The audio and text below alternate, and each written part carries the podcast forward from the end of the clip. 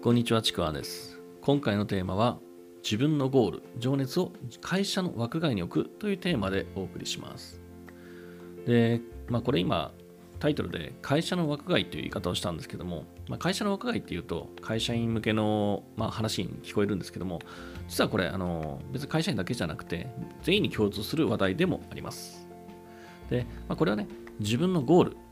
人生の情熱の向かう先の話ですでなんでこれあの話そうかと思ったかというと僕が会社員の頃に、まあ、ある研修で何でしょうなんか何とも言えない違和感を感じたことがあって、まあ、それをちょっと思い出したのでお伝えしようかなと思います。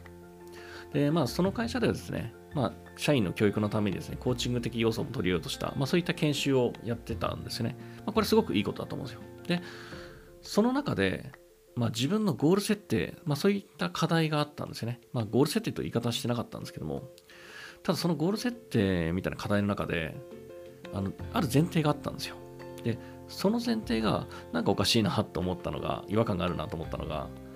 その前提が、この会社でどうなりたいか、まあ、何を成し遂げたいか、まあ、みたいな内容だったんですね。ちょっと詳しくは忘れたんですけども、ただそういった内容で、まあ、そういう前提条件がついたんですね。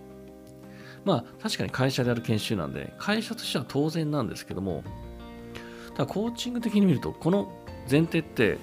すごくですね、違和感があるし、なんだろう、その、えらくこの前提が限定的すぎて、限定的すぎるので、なんかエネルギー湧いてこないんですね。よし、やろうぜっていうような。で、もちろんですね、その、まあ、会社で何を成し遂げたいかとかね、もともと自分のゴールがですね、その会社でしか成し得なかったりとか、もうその会社でいろんなことできるから、それが、あの、すごくいいっていう、そういう考えであれば別に構わないんですよね。その会社の中でゴールがその人にはあるので。ただ、全員が全員そうではないんですよね。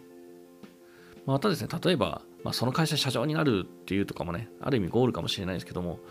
例えば本当にその会社での社長がゴールなのか、別の会社の社長でもいいんじゃないのとか、まあ、そもそも社長って役割がゴールなのって気もしますけども、あのー、まあ、何が言いたいかっていうと、ゴール設定をするときに、今現在の環境、これを枠として制限事項を設けない、縛らないっていうことが大事なんですね。例えば今回の例だと、今の会社っていうその環境の枠の中で考えてるんですね。そんな風に今の環境でを条件として前提条件として枠を作るとその環境の中でしか選択肢を作ることができないんですよ。それはイコール自分の未来の可能性を狭める。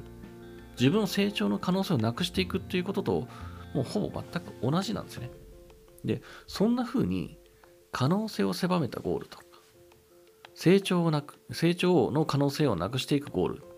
もうそれ本当に達成したいゴールなのかな？それがその人の情熱なのっていうとちょっと違うんじゃないか違和感があるんじゃないかなというふうに思うんですね。でゴールっていうのは本来人の可能性自分の可能性を生み出すために設定するものなんですよ。